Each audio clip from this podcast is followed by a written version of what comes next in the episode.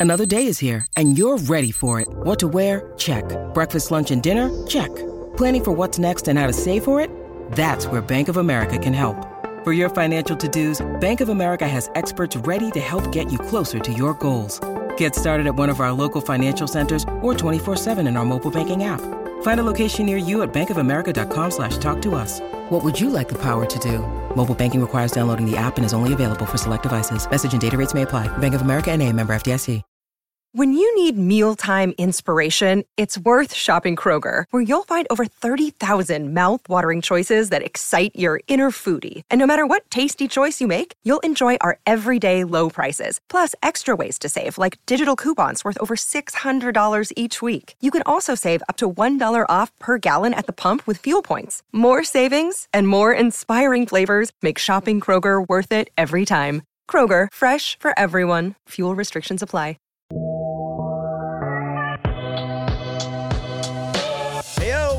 The CHGO White Sox podcast, coming to you live from Studio A of our CHGO offices here in the West Loop of Chicago. I'm your host, Sean Anderson. Alongside me, the CHGO White Sox crew.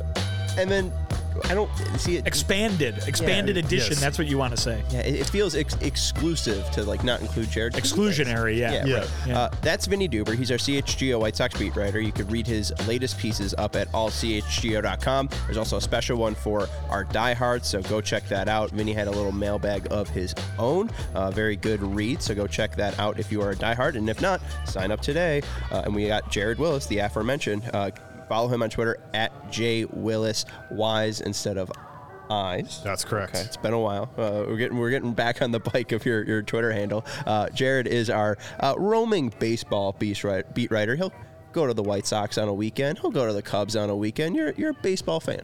That's right. I get to just cross town back and forth, north to south. I love it. Probably be on the, member. Yeah. Slowly, because you Yeah. got to sit on the Kennedy. But yeah, Well, other yeah. than that, yeah. I mean, I didn't. Yeah, it takes a while, but You'll probably more be more on the north side with all the uh, rumors that are floating around. Uh, It's- if it's they're been lucky enough. much more active on on that front with them. well, but that's not true. The Sox are actually making, doing things. You're right. You're Cubs right. are just good Cubs point. are just in tweets. They're just talking about doing stuff. Talking about Yeah. big things. Whereas to the White Sox credit, they are actually doing things. Yeah. Yes, they they went out and made the big move of Paul DeJong, which will be uh, our, our talking point today. if the White Unofficial. Sox- right, reportedly uh, adding Paul DeJong. Uh, we'll be talking about if there'll be more reports of middle infielders joining the White Sox uh, a little later on in the show. Uh, we'll get Jared's take on what's going on with the team and what he's made of the offseason so far. And uh, I don't want to f- miss out on Herb Lawrence. Hello. You can follow him at Ecknerwall23. He's our CHGO White Sox community leader. Sarah is our producer today. She is Michaelis. Hi. Hello. Uh, and uh, we appreciate everyone hanging out with us in the chat. Make sure you're hitting that thumbs up button. Uh, appreciate to see Dan Outlaw in the chat. Uh, heads up on Friday, we got a Black Friday sale uh, up to 90% off. So uh, What? go check that out. CHGOlocker.com. Ninety percent off. Up to 90% Holy off. smokes. The graphic says it right there. Wow. Practically yeah, free. Crazy. Uh, appreciate everyone hanging out. Make sure you're hitting the thumbs up button and subscribing. And when you're at Thanksgiving dinner this, you know, Tomorrow. Tomorrow. That, Yeah. Forgot when that is. Uh, I feel like it's, it should be on a weekend. Um, It's always on a Thursday. I guess. Never changes. Tell your family members, right? You know, uh, my grandma watches this every single day. She gets on her iPad and watches it. You She's know- one of our angriest commenters. exactly. uh, you know, don't put anyone in a box, right? Tell every single person you know. Maybe there's a chance they'll come hang out with the CHGO Sports crew because there's diehards all around.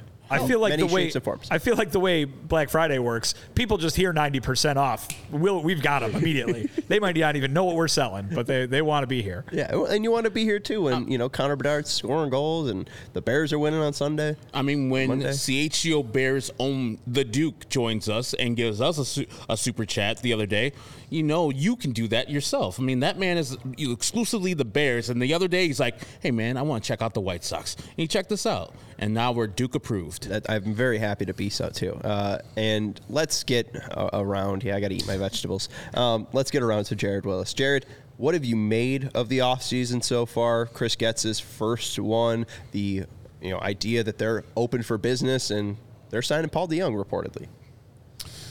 Yeah. Um,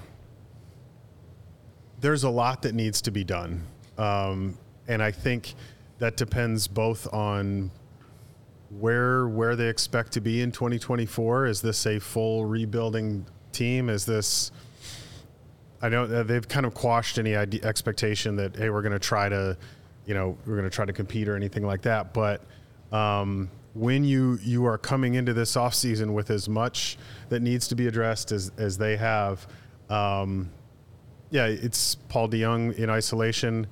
That's that's not a earth-shattering move, but at this point, you are just you're trying to make sure you have guys to fill out a lineup. You have guys who can.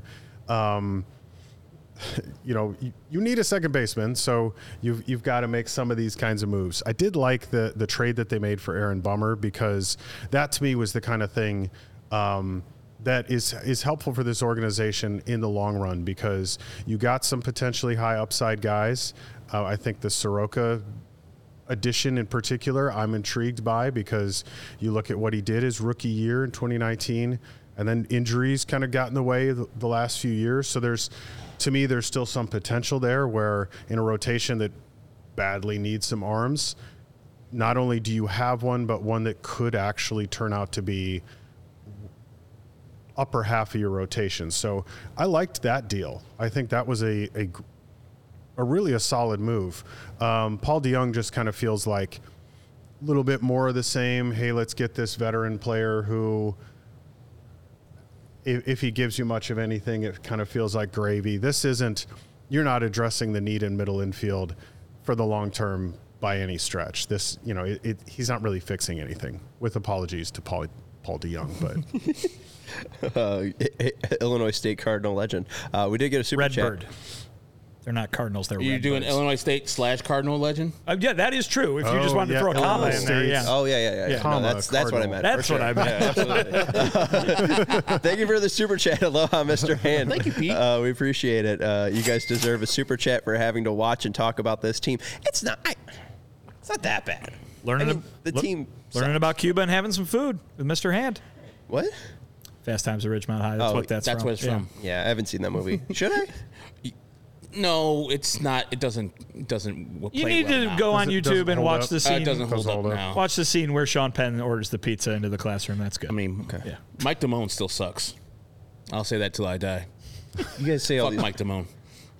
Who's Mike Damone? Exactly. Don't watch the movie. He's terrible. Oh Jesus! All right, uh, thank you, Pete, for the uh, the super chat. But I know the team is sucks. The, the team is dreadful. But I, I'm glad to be here for the ride. You know, I I do. Looking back at the uh, all the crap I gave Steve Stone to lead him to blocking me on Twitter, uh, where he said, you know, be better or enjoy the ride. I, am enjoying this ride. I, I really didn't expect Paul DeJong to be the starting shortstop for the 2024 White Sox when we were talking about preseason predictions. I think you were the only one to actually pick them to have like a 70 win mark. I was optimistic. Yeah, We all were. I think Vinnie had 90 wins.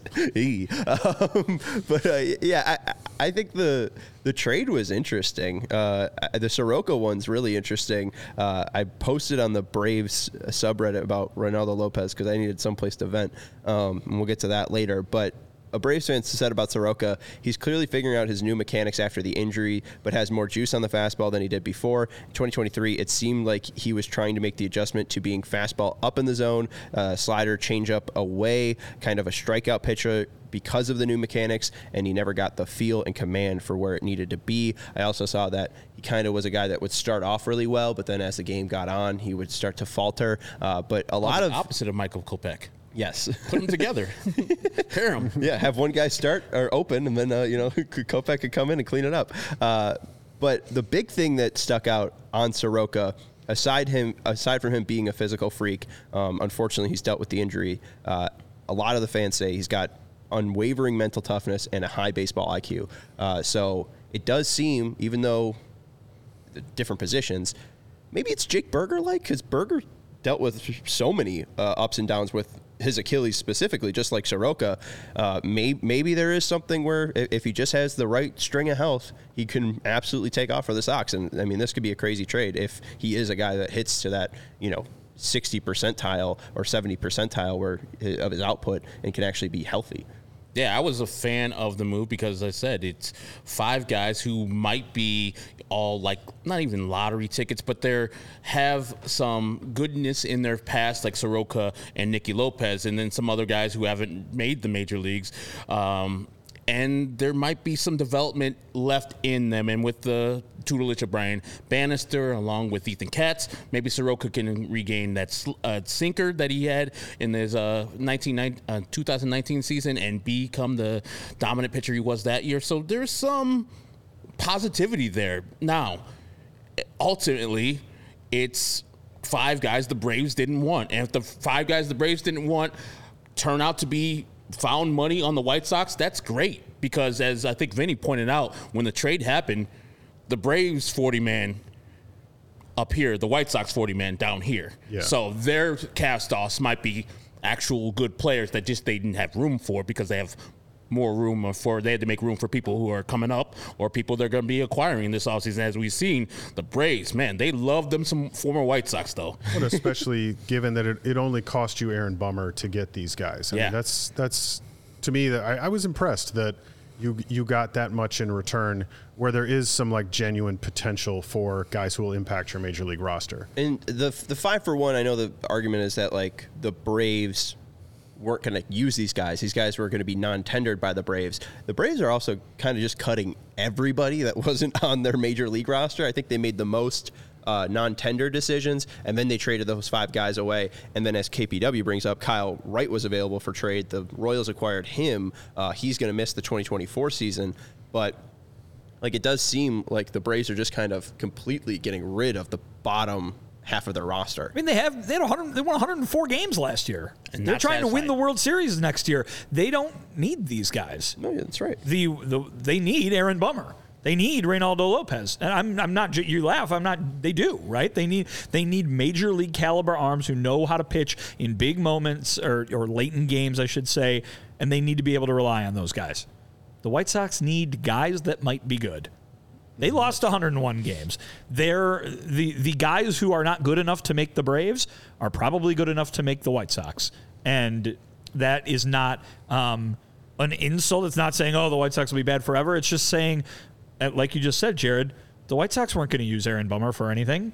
I mean, you know what I mean? Like he's good. He, he he had value to the White Sox as being a guy who could pitch late in games, but the White Sox probably don't plan to have the lead in late in games very often. So here, let's see if they can go out and turn Michael Soroka into a guy who can be in their starting rotation for multiple years. Let's see if Braden Shewmake can can surprise and become a middle infielder or an infielder of the future for this team. Let's see what Jared Schuster can do. Uh, you know, it, it they're not necessarily we're not necessarily dialing this all the way back to 2017 and 2018 where it's just full on killing time, but it is similar in the regard that it's hey, you have an opportunity that you would not have had at your previous team. Take advantage of it and go show you can be a, a consistent major leaguer. Absolutely. And they're going to have, I mean, being a team that just lost 101 games, they're going to have all the rope in the world. I mean, they can give Garrett Crochet or Mike Soroka or wh- whomever. Michael Soroka.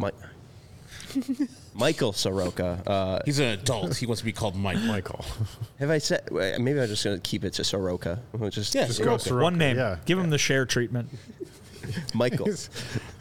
uh, Matt from Oklahoma, my guy, saying uh, Sox Machine says DeJong can sign for five million. I haven't seen that, um, but if that is the case, they'll be spending about six million on the shortstop position with the TA buyout, uh, which is about eight million dollars less than if picking up the TA option. It does seem like the I, Jared. I, I've bug Vinnie with these questions, so I can, you know, I haven't asked you this question yet, so it's not technically bugging yet. Do you make of anything with the the payroll? Uh, uh, how how small the payroll is? Because I think right now it's hovering around 125. Yeah. Uh, not great, and I don't think they're going to be adding anyone of significant value. So, what do you make of the budget going from 180 to possibly like 140? Well, uh, under different circumstances, or maybe even with a different organization, I would say this this looks like they're setting themselves up to make the big signing, or they're clearing space to to add a big name. But of course, it's the White Sox, so um, it, it's harder. It's harder to say like, well, that you know, what are you doing this for? Because at 125 million, you're over 100 million below the first tier of the luxury tax. So you have a lot of money you could spend that apparently you're just not going to. And there are, I mean, you could make your team significantly better through free agency, and you've got them in theory at least. You've got the money to do it. So um, that is it's it's it's odd to see them drop that much without a clear sense of well, this is why they're doing it, or they're freeing up this money to do X, Y, or Z. I I couldn't tell you that they have anybody like that. I know they've said they're open for business, but um, until I see a very clear connection to a specific player and, and one of these big name guys, that's just that doesn't mean much. I mean, I, I think again, I'm not defending this in any way, but I think you could say or you could argue that the room that they're clearing maybe isn't for this year, right? Yeah. You could say that yeah. it's we'll see where we are a year from now, and if we're in a position where one guy or two guys that make a ton of money are going to be the thing that vaults them from into playoff team status or or, or even you know as high as championship contender status, uh, then maybe that's what it becomes. I can't. I don't really envision them signing a big name this winter to make that go up at one guy. But like you said at the outset, they got to go add five, six, seven, eight more players still. And so even if you're adding those guys on only only $5 million deals like Paul DeJong is getting, or apparently, um, that's still 35 $40 million. And then all of a sudden you're back up close to where they were last year. Because they well, do have, there's a lot of spots to fill. I mean, right. there's, yeah. Well, the right. thing that I'm wondering, because next year the 24 will come off for Moncada. I mean, unless they do the club option. So the 24 million is going to come off for Moncada, and then Eloy, he's got two more years. Uh, the bobblehead over there, he's got two more years with club options. Are they really going to pay him 16 and a half million and 18 and a half million? If he Not is, if he does what he just did the last right. however many years. If so, he turns to a Eloy that we know, but that's, right. that's a yeah. bargain. Right. Oh, I don't, even know about, I don't even know about that because he, eh, for a DH, for for him to be a bargain, he has to be putting up like four to five more seasons, and I mean he could barely even, I mean hit what twenty homers. If he hits, well, what if he hits forty next year? Yeah, I mean that, that's very. But next year, like right. he might not be on the team. He's got to right. do it this year. Correct. Yeah, but yeah. but think of other teams like who might be acquiring him. Like there's obviously a spot for him on other teams. Like it seems like other teams, especially the Braves, are picking up on the market inefficiency of what's going on with the White Sox because they see Reynaldo Lopez started with the White Sox and like, why don't you start again? You were you were decent when you were a starter. Go ahead and do this in the offseason. I'm telling you, other teams are saying are probably looking at the White Sox like they're doing them wrong. Their development is wrong. We want him on our team. And some other team picks him up next year for 16 million or this offseason, they're like, that's a bargain because this man hits 40 home runs. We'll get him in a training program. We'll get him on the field and we'll love make him love DH like he doesn't love right now. If it's a bargain though, I mean, why isn't there more chatter about him being there seriously is. interested? There no, there's is. not. I mean, uh, Chris Getz said teams are interested. Teams are interested. Yeah. You know that? Chris Getz said it. And the, the rumor mill is that he's uh, up there. I, I, the there hasn't is, really been a team that comes out and I, seems to be interested in interest, interest, and in being interested in acquiring a player and being interested in giving up a lot to acquire that exactly, player are right. two very different things. Yeah, and I think yeah, he'll he'll be very sought after if the White Sox are going to have him out there. And it's just the White Sox wanting to trade that player because they see the same things that other teams see. The potential's through the roof for Eloy Jimenez, especially his offensive force. He just hasn't hit his potential yet. And I'm guaranteeing some other teams like the White Sox are the are the limiting factor of Eloy Jimenez. Get him in our building, and we'll make him the Eloy Jimenez that everybody was wanted. When you wonder, because with him specifically, in my mind, a big part of what has limited him has been his health. Because how many seasons now have you found yourself saying, "Man, if this guy just stayed healthy," it, it, it feels like that's a lot of what holds him back. So if you are another team that's looking at him, are you looking at him and thinking, um, "We know what we could do to help him, whether it's nutrition wise, um, what his workout program looks like." I mean, there's I can definitely see a team looking at him and saying, "We see what the White Sox are missing or what the White Sox aren't doing, everyone knows the potential. So we think we could tap into that in a way that they haven't so far for for whatever reason.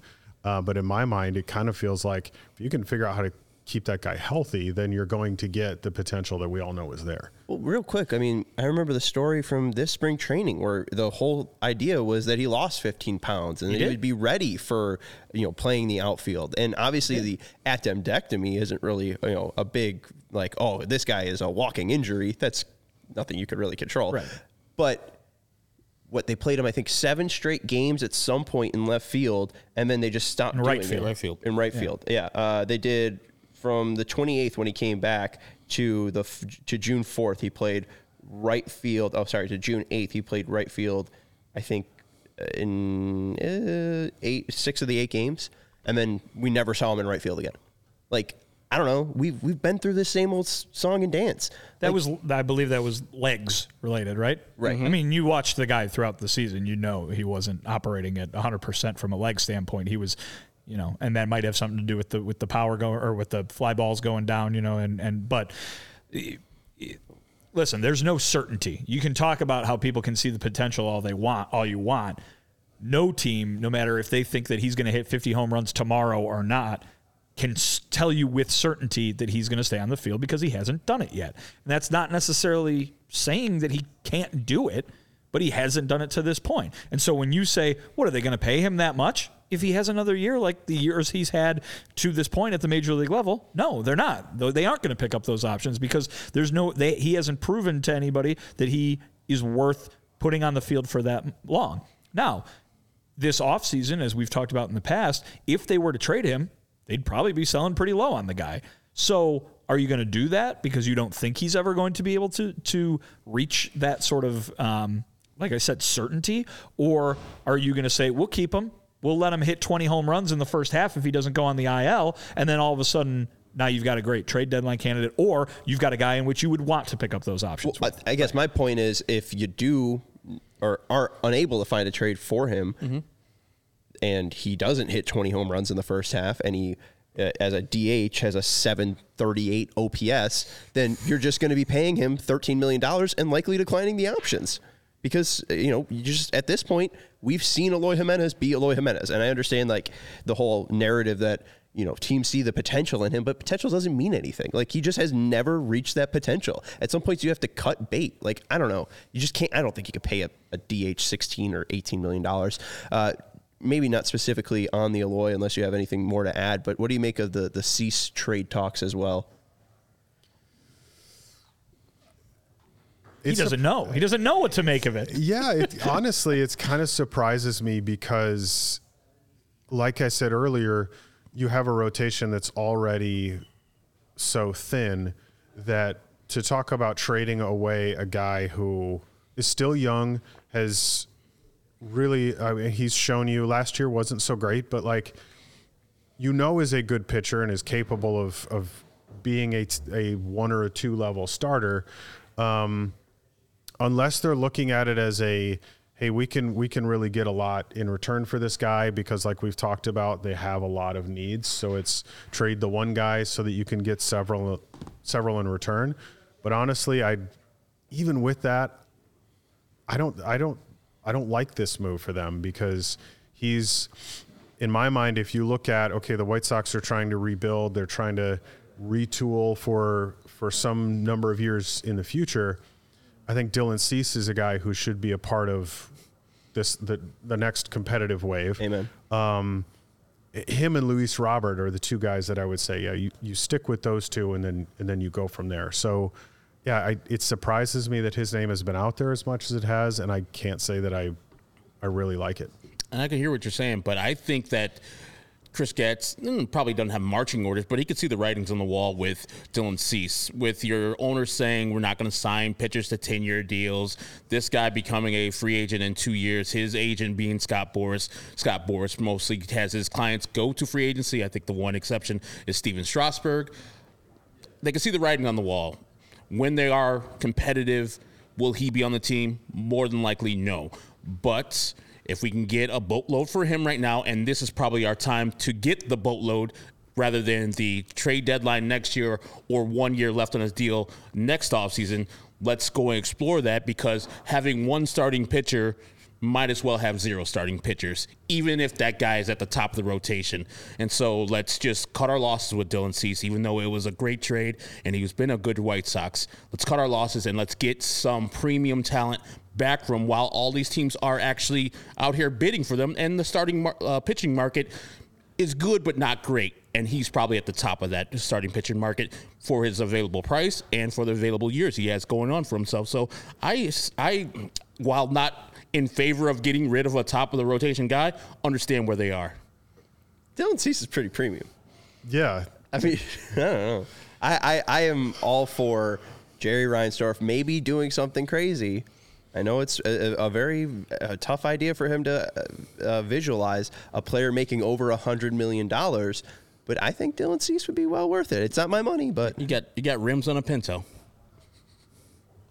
It's an old reference. Pinto's a, a terrible car. it, it's just tough because you you feel like you're you're up against a team owner and a money philosophy that is has just hamstrung them in this way where may, a lot of different organizations would approach Dylan Cease in the way that I just talked about but past precedent would would tell you that like Herb said yeah, maybe extending this guy or talking about something long term with him is is the move that you try to make. But given how the White Sox have operated, given who his agent is, then yeah, I can see it from a logical standpoint. It's just there's a a frustration I think that comes from what you could have in this guy, but feeling like they're you're getting in your own way. It, com- it comes down to where where Chris Getz and by extension Jerry Reinsdorf thinks that this team is going to be a year from now. I think because I think we can all look at it right now and say 24. They don't seem, barring a surprise move, which might or might not happen, they don't seem to be positioning themselves themselves to compete in 2024. So that means at the best, with the amount of control that you have on Dylan Cease right now, you'd be holding on to him, hoping that he can help you win in 2025 do they think that they're going to be on the doorstep of winning one year from now? And, you know, they would have to do an awful lot, I think, between now and opening day of 25 in order to justify keeping Cease around. Listen, Cease is. Cease, just like any other pitcher, we talked about this with Lucas Giolito leading up to this offseason. Those guys have earned their right to be free agents. And mm-hmm. so Dylan Cease is going to do the same thing. And so after the 2025 season, he's going to be a free agent. He's going to earn the right to pursue whatever contract he thinks he can get. The White Sox, that means, have two years to make good on him at, at best. And if they don't think that they're going to be utilizing his services properly over the next two years, then it, it, I mean, it's crazy to think because we were talking about just two years ago, you know, this team being ready to ready to ride and be good for years and years, but now they're kind of stuck with all these guys that they got to kind of wait out, and you know whether that's it, waiting for them to be gone because they haven't produced like a Moncada or like an Eloy Jimenez, or that's when the, the contract ends in the case of Dylan Cease. So um, that's not a good position to be in. You're not happy to be in that position if you're the White Sox, obviously, but unless you think Dylan Cease can help you win in the next two years, he's got to help you win another way, right? I guess. I mean, speed is of the essence. So at least, I guess, you know, I, I like my projects to take at least three years to, to see fruition. I mean, I, I mean, just, it might not. I, I mean, seriously, they maybe they maybe he has a plan where a year from now they are, it is a lot different. I mean, Colson Montgomery could be here and, and, and be part of things. Maybe you get a turnaround from either Moncada or Eloy, and it looks like it's you're in a very different place. Um, maybe they have a lot of plans left to go out and get some more young pitching this this winter. You know what I mean? That can be that can be helpful. But um, until we know where they are at the end of this offseason, and then until we know where they are at the end of next season. It doesn't. It, we can't have any sort of prediction on how viable, to use Rick Hahn's word, contention in 2025 is going to be. I just love that Chris Getz again said the elephant in the room being the AL Central, and there has been some unspoken or maybe spoken uh, kind of challenge between all of these five teams that they are going to try to win the division with the lowest payroll possible. I feel like that is what these teams are trying to do. Like, you know, who can hamstring themselves the most and try to win the horrendous AL Central? The lowest payroll and the what the least number of wins. Could you get a below 500 team that wins the division. That'd be it's an interesting experiment. It seems like something that will probably happen. Every every team in the AL Central will be 82 and or 80 and 82 or worse. Uh, let's take a break, our first of the show, uh, and then we'll get into some uh, middle infield talk with the White Sox. Obviously, they've added Paul DeJong reportedly, uh, and we'll see if there's any more moves on the horizon. Want to let you know about our friends over at Empire today, 588 oh, 588 2300 Empire. today.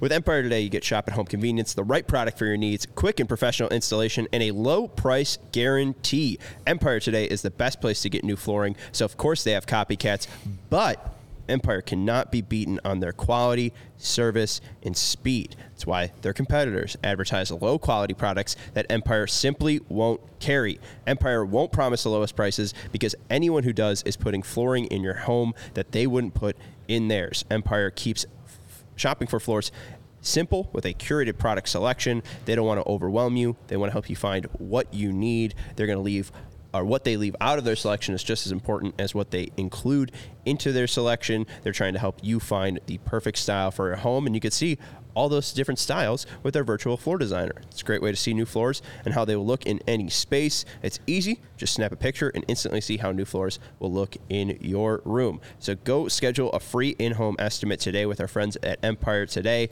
All listeners can receive a $350 off discount when they use promo code CHGO. Restrictions apply. See empiretoday.com slash CHGO for details. Again, uh, all listeners can receive a $350 off discount when they use promo code CHGO. See empiretoday.com slash CHGO for details. It's Black Friday savings time at Ray Chevrolet in Fox Lake. As one of the top selling Chevy dealers in the Midwest, you'll always be able to shop one of Chicagoland's largest Chevy inventories. And all month long, you can save big at Ray Chevy during their Black Friday sales event where you can choose from over 100 Silverados in stock, the perfect tailgate vehicle. And that's not all. You get 0% financing with $0 down and zero payments until 2024. And I know everybody loves the word free. And that's what you'll get this month at Ray Chevrolet in Fox Lake a free oil change. All you need to do is mention CHGO when scheduling your oil change. It's a Black Friday offer you don't want to miss, but you have to schedule by November 30th. Buy with confidence with a Ray Price Promise. It's a guarantee that the price you'll see online is the price you'll pay when you go into the dealership. In many cases, other dealers will raise the price on you when you come into the dealership, saying things like, Are you a recent college graduate? No. Are you active in the military, Sean? No. Are you a farmer? Well, depends on the day. You're, you've been a farmer on the phone, right? Yeah, yeah, yeah. yeah. I'm, I'm- Phone I'm farmer? Farming content, farming, uh, I don't know, whatever. Ed Farmer was a, a farmer. He was, that's He true. was Ed Farmer. Da, da, da, da, da, da, da. Sorry. Um, in most cases, the answer will be no. And then when the other dealers raise the price on you, saying the price was online, included limited rebates that you don't qualify for. Well, at Ray Chevy, that's not the case. The price you see online is the price you pay with no add-ons, no hidden fees ever. In fact, Ray will do everything possible to find additional savings for you, which may make the price of the car lower than you see online. Visit Ray Chevrolet in Fox Lake or raychevrolet.com to get your Black Friday savings. They've been serving the community since 1963. Find new roads. Uh, real quick, Justin saying if they don't trade him, him being Cease, uh, 115 million for five or six years uh, would be a good offer if you extend him now. Uh, if that happened, I would probably uh, streak naked through the streets of Chicago, up and down Madison. The five that's, only a 23 threat? million. What can we I, do to I, prevent I that? believe that's a threat. That's only 23 million a year at the at the highest version, so he will outwardly reject that Yeah, immediately. I I would guess that you know it's what eight million. Like I don't even know.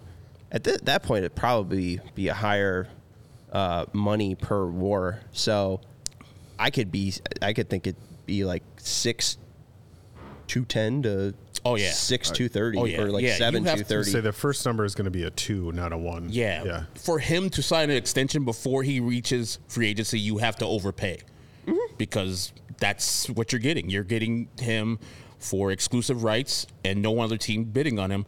And so you have to go over the number that you expect. So 23 million, I would love if he accepts that. He wouldn't.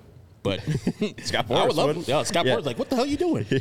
you love Chicago that much? Damn. It's like you can sign back with them, but have other teams bid on him. That's the point. And maybe I'm I'm over hyping that a little bit because he doesn't have like a Cy Young, but an AAV of like 31 million, I think, would make sense uh, for for a player of his caliber. But I'm saying, like, you guys agree with me. Like, he is the most, like, coveted free, not free agent, starting pitcher who's available in the market. yeah, we've said that. Yeah. because of his age, his cheapness. Yeah. I mean, Years obviously you of have to give up. control that you'd still have. You, Yeah, like like teams are gonna bid on him. It's just as the White Sox are like they're the White Sox are in the driver's seat right now. They don't have to accept any deal and just say, hey, come on, come on with the right deal. And if they find the right deal from any of these teams, I guarantee Chris Getz will pull the trigger, and I want him to pull the trigger because that would mean that they got the deal that they wanted and they've leveraged each team off each other and they got probably a boatload of players. You get five for Aaron Bummer, you're gonna get maybe not five players, but you're gonna get quality players coming back to the White Sox and probably major league ready. Fingers crossed if they make that move. All right, let's move to the reported move that they made yesterday during our show. Paul DeJong,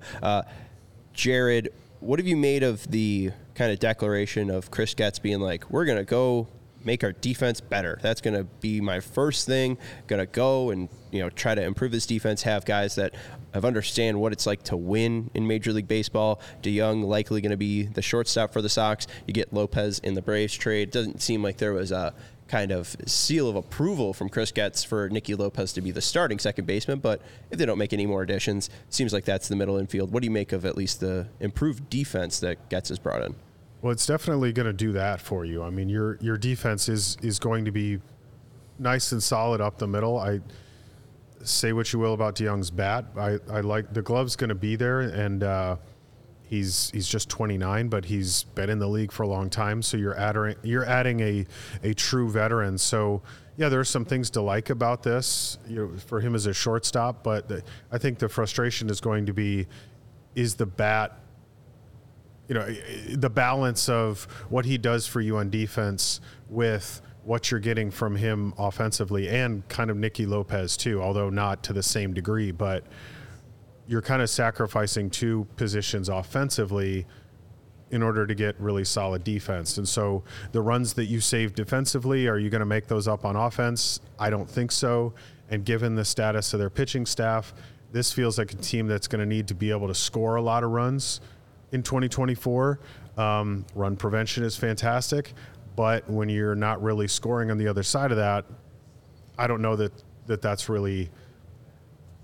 It, it feels like it's all coming out in the wash, uh, basically at best. And so, yeah, defensively, sure, great move, but this team needs a lot more than just that.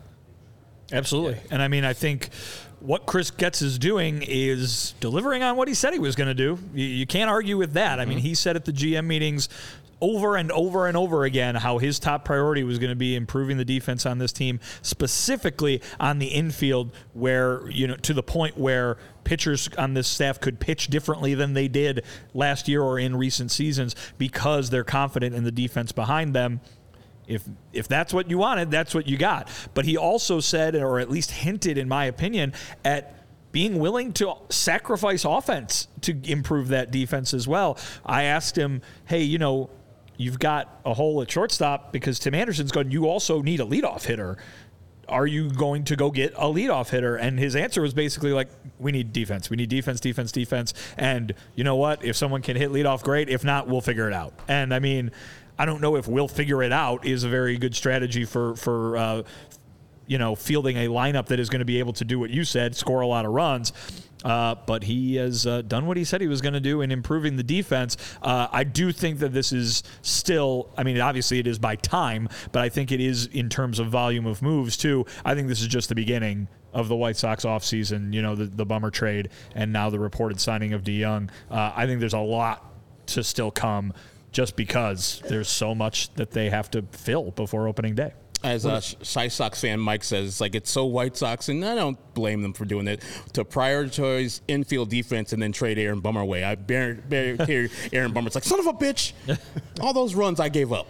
Could have been great right now. Uh, but yeah, I, hey, the man said it, and maybe I don't agree with the moves as a whole, but if he, this is his vision, I'm gonna let him have his vision and see how it turns out. Like I'm not gonna necessarily judge him on who he's bringing in until I see it on the field, and then I'm like, ah, that didn't work out. Or man, I see what his vision is. But yeah, run prevention will be key. But as Jared said, if you're got subpar or terrible pitchers, run prevention up the middle won't mean anything because those balls will be going over the fence. So it's a good start. I like all the activity in Major League Baseball as a whole.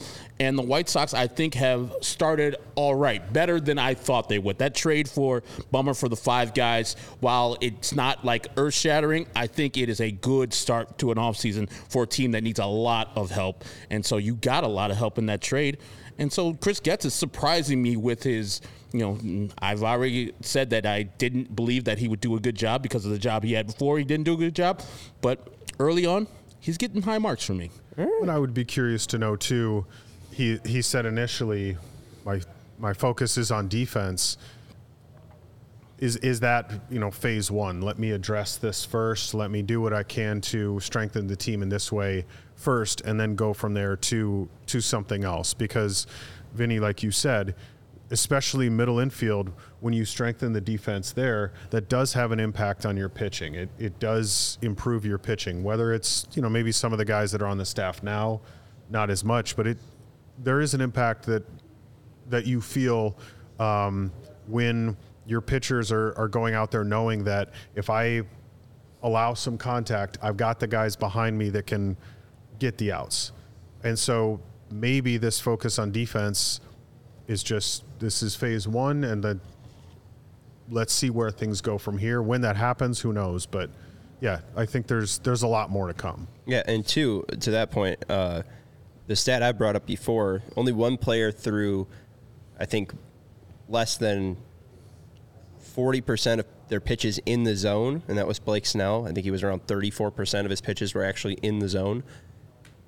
Uh, in the top four, second was Dylan Cease fourth was Michael Kopech. So those guys just were not attacking the zone, and I think part of that was exactly what Getz said: was we want this to be a place where pitchers want to come and they feel free to attack the zone. And again, just baffles me why they would be interested in trading Dylan Cease because it seems like he'd be a guy that would benefit from improved defense and attacking the zone. Anyways, uh, looking at possible next moves, obviously there's more to come. Is there another middle infielder that you think would be a good addition for the Sox? A certain, I mean, do you need a second baseman? Uh, are you fine with Nicky Lopez at, at, at, as the starting second baseman for opening day roster? Herb, how do you feel? Yeah, I'm. F- if it's the, the middle infielder going into the 2024 season with, while not good, and I've already put my protestations for not having either of these two guys at the top of the order, which I know one of them will be automatically because if they're middle infielders, they're kind of fast. So Pedro's like, get your ass up to the middle, up to the top. But if this Nicky Lopez is the second baseman and we have Paul DeJong as the shortstop, not great, but pretty decent. It, these are both Major League Baseball players.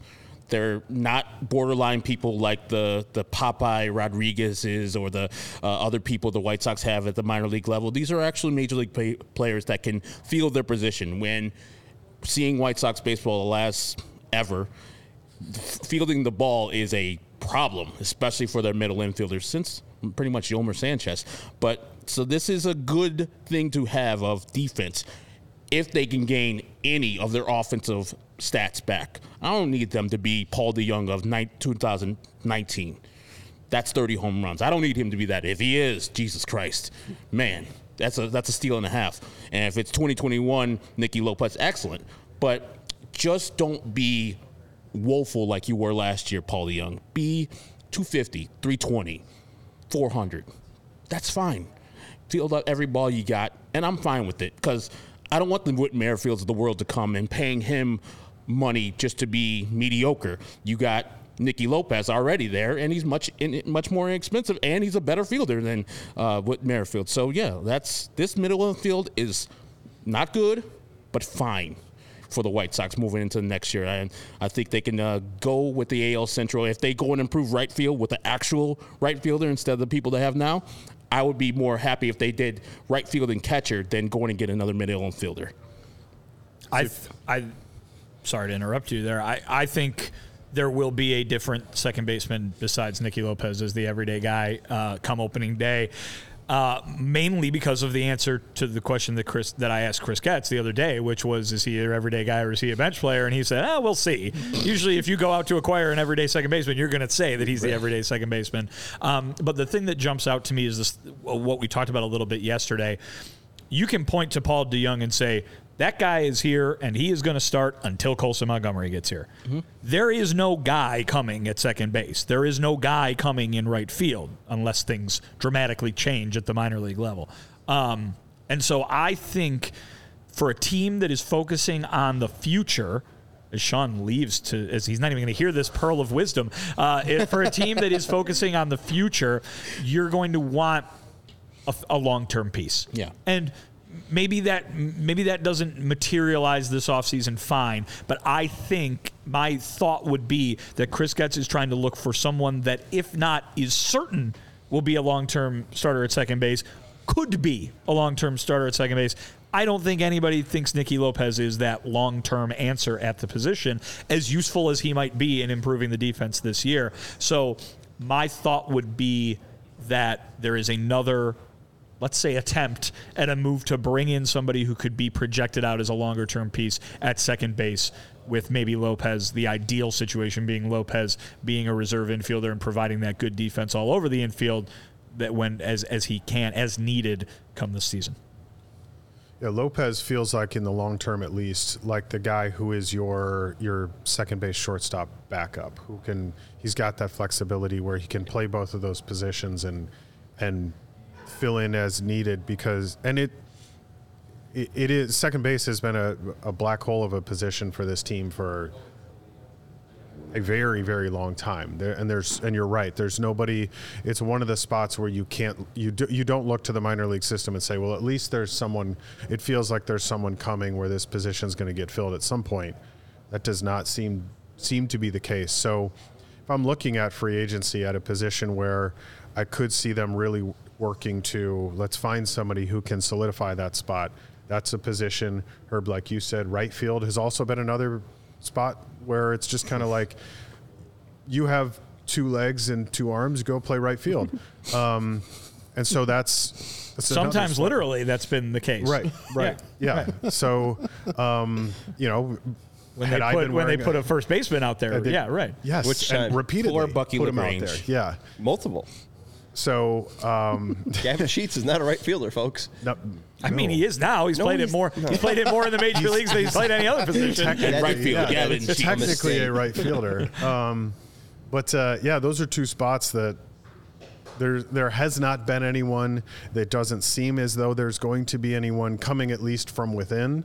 So those are those are needs that have to be addressed from without. Well, and the one thing too, uh, pe- people I've seen this brought up. Uh, is there a guarantee that Colson's even a shortstop? Like, there's if, if Colson isn't the guy at shortstop, they don't have anyone else to like take over. If, if No. Colson's not going to be a real, sh- Justin is mentioning their first round pick from this past from this year, but Years. who knows how many years that is going to be until that's a major league option. and I think know, he was yeah. mentioning him for second base too. Like, I don't even know if whatever Gonzalez will be the position. It's just yeah. when, when how far along is that development going to be come opening day twenty five? We don't know. But we know that Colson Montgomery ultimately will be a White Sox or be in the major leagues because it's bat plays. Mm-hmm. The the shortstop, as you read from that report a couple of days ago, seems a little shaky right now. But he has only played a, a small amount of games in the minor leagues. He can improve at shortstop. Will he? I don't know. But third base is always available. I he mean- can go to the outfield always. People will take him wherever he goes because the bat plays. Tim was the same way, where he couldn't field a, a, a lick in the minor leagues. He got to the major leagues because of his bat. Put his tall ass at first base. You know, there you go. And then you can move Andrew Vaughn to second base, and we can finally That's see the uh, the Andrew Vaughn second base experiment. We've We already seen it. saw it. We already seen it. Not it. enough. we were good. In a major league baseball game, Andrew Vaughn started at second base. anymore. Uh, headaches I'm having. Golly. I'm not sure exactly who they will add. I'm, I'm, I'm positive they'll add a second baseman. Wait, I don't know. I am sure who they'll add. Whit Stop. Merrifield. Um, You're putting it out in the atmosphere too much. he could play second base now. or right field. It, I'm not putting it out in the atmosphere. Yeah, you are. Mark Feinsand's also putting it out in the atmosphere. I'm gonna call him then. yeah, okay. Stop. Call up Mark Feinsand. Yeah. I- it's it's it's I'm gonna happen. the, the Salvy Perez stuff out there so it doesn't happen like a jinx. Yeah. Just like don't happen, don't happen, please don't happen, but it's going to happen. The Salvy I'm one doesn't setting, make I'm setting myself up for that Prepare failure. Prepare yourself for it. I, I don't I don't think the Salvy one's gonna happen. Don't worry. I don't think that one's written in stone. Stone. I think that's in sand. I would take I would take the Whit Merrifield over the Salvy thing Yeah. So at least it's temporary and costs less. beggars can't be choosers. Um, I do think that Elvis Andrus would make sense. I know that I've, I've brought this up. He's still pretty good. Uh, the active game leader uh, in Major League Baseball had four fielding run value at second base and four fielding run value at shortstop. He could play both as as well as another. I mean, like, Well, he- what is where do you put De, DeJong if you have Elvis Andrus? well, I'm saying you could sign Andrus to be your second baseman again. But I mean, if you don't have Tim Anderson, I mean, isn't Andrus much better at, at shortstop? No, I don't think so. Not than DeJong defensively. Where am I? I'm on second base. Uh, no, where am I? Where? Uh, No, I mean, Elvis Andrus is better at shortstop than Elvis Andrus is better at second Oh base. yes, Yeah. correct. no, there's uh, he. I'm, I'm saying that he had the same fielding run value at second and short. last year, I'm talking Yeah. over the last 15 years. right, but Yeah. I mean, he's not 20 anymore. I mean, at, I'm just saying at 36, he proved to be uh, the same type of defender at second and short. So I don't think there's like a downgrade necessarily. I don't know where DeJong ended up being. Oh yeah, yeah. De, DeJong's seven uh, fielding run value at shortstop. His ferv. Uh, Andrus four. I do think you brought this guy up last year, Herb. He only played 28 games with the Padres in AAA. Yeah.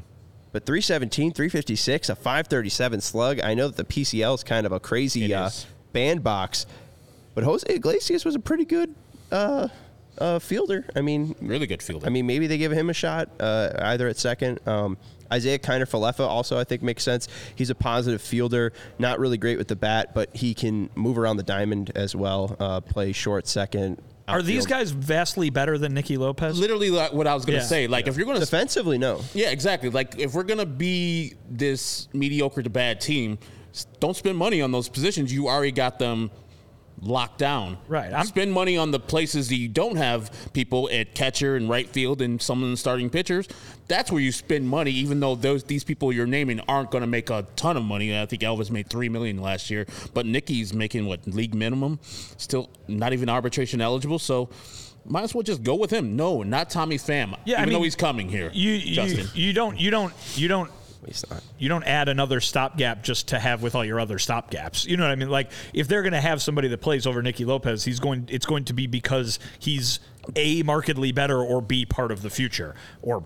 Ideally, both. So I, I think that uh, y- those guys that you listed right there are the guys they'd go get if they hadn't already gotten Nicky Lopez and Paul DeJong. That's fair. Yeah. Uh, final thought, and then we'll take another break. Uh, what position do you think they will add next, then, if not second or short, with the additions of DeJong and reportedly DeJong and Lopez? Uh, I mean, if we're just talking about what's the most likely thing that they need to go get, it's starting pitching. So I could see that happening next. But I think there are a lot of positions that they will be adding before the offseason is over. You could fill a dartboard of just, which I yeah, starting pitching, catcher, right field. Um, but to me, yeah, I, I would go the same way. You have to, you have to have your rotation f- at least mostly figured out. Uh, you can't have as many holes in the, in that in that group as they have right now. So they need pitching. Yeah, if we're looking at starters right now, we're thinking Cease, Kopech, Shuster, Soroka, and then And Scholtens. Scholtens. Yeah. That's really not My great. guy.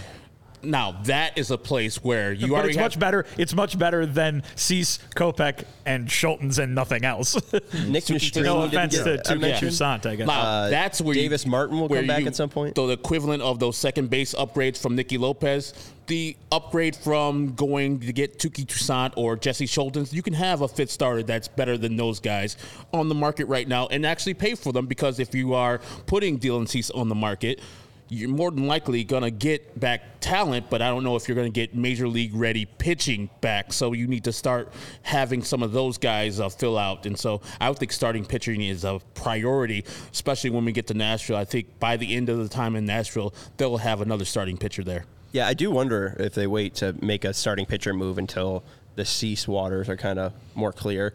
Um, obviously, Cease waters. Cease Waters. That sounds like a blues guitarist. Cease waters.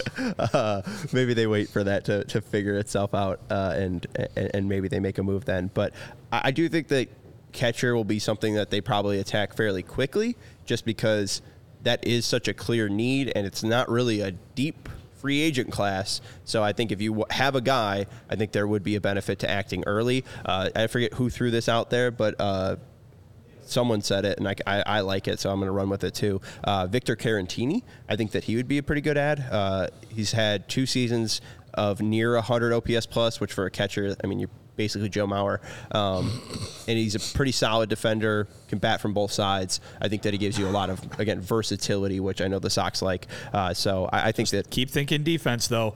What the guy that they the guy whose contract just ended the defense was not there, but certainly by the end of it, and and trying to control the running game. I mean, if you're not expecting to score a ton of runs and you want to win based on what's going on on the field, you want to really improve that defense. Look at those defensive numbers. Uh, it certainly seems to me like if they were to add another catcher, uh, and again, we don't even know if it's going to be a starting catcher or a backup catcher. What they want to do with Korey Lee, it's got to be somebody who can throw out base runners. It's got to be somebody that can keep the ball from going to the backstop. Yeah, uh, blocks above average didn't do well. He was a negative two. Caught stealing above average, a negative three. The pop time isn't great, 2.06, but the framing's good, uh, six value on framing, 89th percentile, and the fielding run value was uh, 72 percentile, uh, which was a three. So I don't know if this all figures itself out. I'm sorry, for, block, for blocks above average. blocks above average. So that'd be ba. Bah. That's the sheep stat. yes. All right. Well, Bah. well, if they get Caratini, they can continue the tradition of getting former Cubs catchers. Wellington Castillo, Gio Soto before that. So Alex Avila. Is he a Brewer?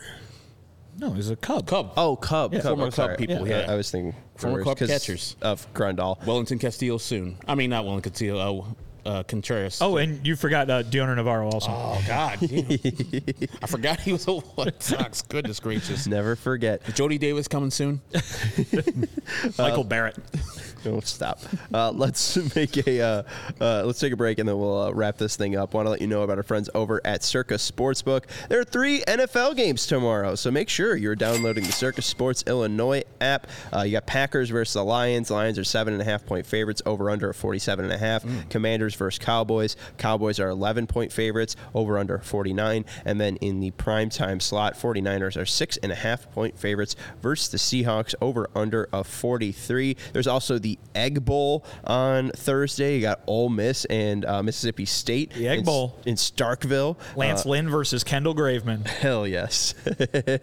uh, so make sure that you're downloading the Circa Sports app. Uh, we love their low hold model. Games will strive to be a minus 110 split on the Circa Sports menu, unlike other sportsbooks which may use a minus 115 or minus 120 split, uh, which is just better for you. You would want to lay uh, the best odds possible. That's why Circa encourages bettors to download all sport betting apps available, compare the lines from each sports book, and take the best odds for you. And typically, all roads usually lead to Circa Sportsbook. Uh, they're the world's largest sportsbook. They're very proud of their odds and how uh, favorable they are to the sports better. So download the Circa Sports app at circasports.com slash Illinois dash app. That's circasports.com slash Illinois dash app to sign up today. Also be on the lookout for Circa events, watch parties, and tailgates. If you or somebody you know may have a problem with gambling, call 1-800-GAMBLER, 1-800-426-2537. Text GMB 833-234 or visit areyoureallywinning.com. Vinny, what should people be drinking during the holidays? Well, I'll tell you this, Sean. So tonight is Thanksgiving Eve, obviously, and uh,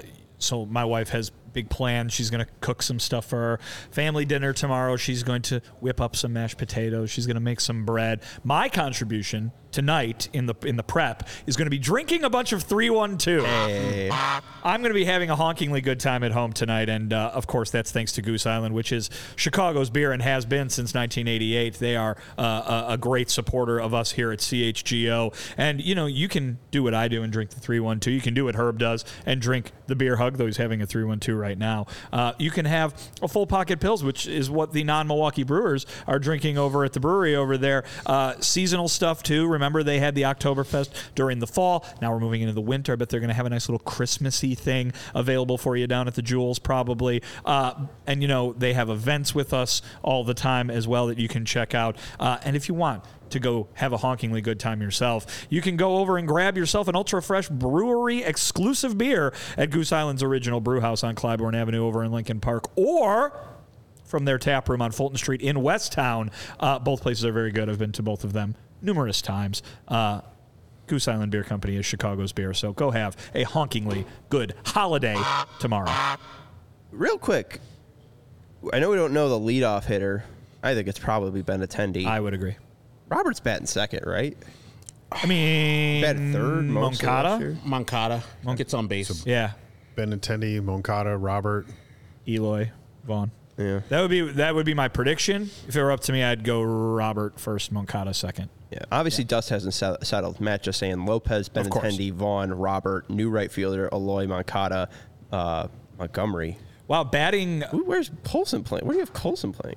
He's playing shortstop according to Mazman. They just signed to Young. He doesn't like the young. Oh boy. Young- Yeah. oh, yeah. Carlos He's Perez. also starting Carlos Perez over Korey Lee, which is not Fair. a good sign for Korey Lee. I think that's a ball knower right also, there. but the, the the the wildest thing on there is new right fielder Is has no fifth- idea who it is ahead of fifth Eloy and Moncada. Yeah. It could be Whoever Nomar you. Mazara again. Oh. Yeah. The thing I you see the worst is fifth. that Nicky Lopez batting first. He's his Chicago all the way. His on base, three one two Nice. in his career. He's having a honkingly good time. Yeah, at go. the eighth or ninth spot, please. Uh, Finally, want to let you know about the CHGO Die Hard program. Uh, if you are a fan of Chicago sports, if you are a diehard fan of any certain team, all of the teams, this is the program for you. We got podcasts and live shows on every team every day. Uh, pre and post game shows for the Bulls, Blackhawks, Bears, which are all in season when the Cubs and Sox are in season. We got pre and post game shows for that. We got premium written content for members at all CHGO, like Vinnie Duber's uh, mailbag that he posted today. So diehards can go check that out now at allchgo.com. You also get 20% off events, dope merch for all team. You get a free shirt when you become a member, and you get access to the CHGO Lounge, where our members only uh, Discord, where you get to chat with all diehards alike. And on Friday, we got the Black Friday read. Uh, sale dates are from the 24th to the 27th. Shirts are up to 90% off. Team ah, team gear at least 20% off. CHGO gear 33% off. Hats and hoodies $10 off. And if you spend $75 or more, uh, you can receive a $15 gift card. Uh, and two, uh, diehards do get. Uh, discount as well still uh, so uh, make sure that you're checking that out on friday uh, some restrictions may apply all right let's wrap this up it's the holiday season favorite thanksgiving food what are you excited for tomorrow Well, macaroni. I know Greg Braggs, who uh, was here earlier, says that Thanksgiving food is not good. Which I just told him you haven't had good macaroni and cheese. I'm not talking about Blue Box. I'm talking about actual macaroni and cheese. No powder. Yes, Yeah. I will Yeah. show you if you're following my Twitter, ActorWall23, what real macaroni and cheese looks like on my pictures tomorrow. That's what I'm looking forward to because turkey, of course, is turkey. It's all right, but when you get those sides, the macaroni and cheese, I don't call it stuffing. We call it dressing at my house, where it's oyster dressing. Mm, delicious. But that are the two things I'm looking forward to: some oyster dressing and the delicious macaroni and cheese. Even though I'm lactose intolerant, I'll take I'll I'll pay the price for some delicious macaroni and cheese. That says a lot. Y- You know, Wow. it's that good. jared you got a favorite I'm I'm a simple man. I I'm all about the uh, the carbs on Thanksgiving. Give me some mashed potatoes, some rolls, some sweet potatoes, and then uh, I get real fired up about pies too. I get excited about you know when the pies get rolled out. So What is that? Sweet, I'm sweet potato, yeah. pumpkin, pecan. Oh yeah, there's so many good choices. So give me some Thanksgiving pies. The thing that I really like, we we did this a few times over the years, non-traditional uh, Thanksgiving, which I find very fun. One year, uh, my mom made seafood mac and cheese uh, as our entree for for Thanksgiving. I really like that kind of like, oh, we're gonna do something a little different this time. But I do, of course, like all of the Thanksgiving foods. Uh, I think I would go. Uh, well, I'll, I'll shout out my dad last year grilled the turkey. It was phenomenal. Um, but I will uh, I will say that uh, stuffing holds a special place for me at Thanksgiving because like I have all the other Thanksgiving stuff at other times of the year. Stuffing is a like a one day a year thing. Yep. And so I, I I'm gonna go ahead and go big uh, with the stuffing. Hopefully, I bought the right kind of potatoes. My wife's calling me right now, but yes, I'm gonna go ahead and go with stuffing. I'm uh, I'm excited for the stuffing too. That cranberry sauce, and then uh, I like cheesy potatoes. We, Yeah. we make Oh, those. yeah. Uh, where it's it's probably hard to imagine for people. It's uh, like the cubed potatoes with a ton of cheese. Delicious. Hence you the go. name cheesy potatoes. There you go. Uh, and also, I'm with you. Not a turkey guy. We usually have ham as well. I'm more of a ham guy. So like some ham, cheesy potatoes, stuffing, cranberry sauce.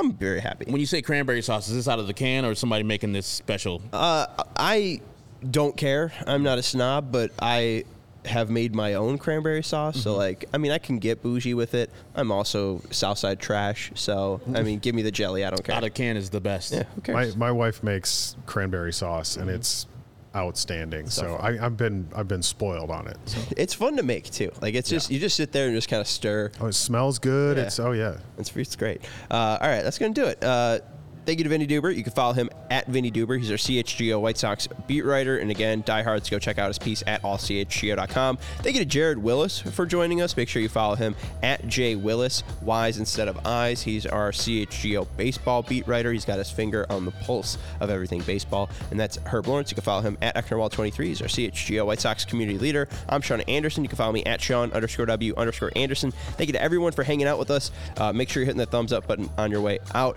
Happy Thanksgiving. Have a safe holiday. Happy Black Friday. Thank you to Sarah for producing the show. And then finally, on Friday, we won't be live, but we will have a very, very, very, very special episode. You'll enjoy Uh, it. Yes, uh, a little draft episode, but I don't think this idea has ever been done before. So uh, Never in the history of podcasting. I have no idea. I, I can proudly claim that I did not rip it off from somebody. Uh, so if I did, uh, it's, I mean, no idea is original. So uh, someone probably did it before. But, anyways, we will talk to you on Friday. Goodbye. We all silly like the mayor.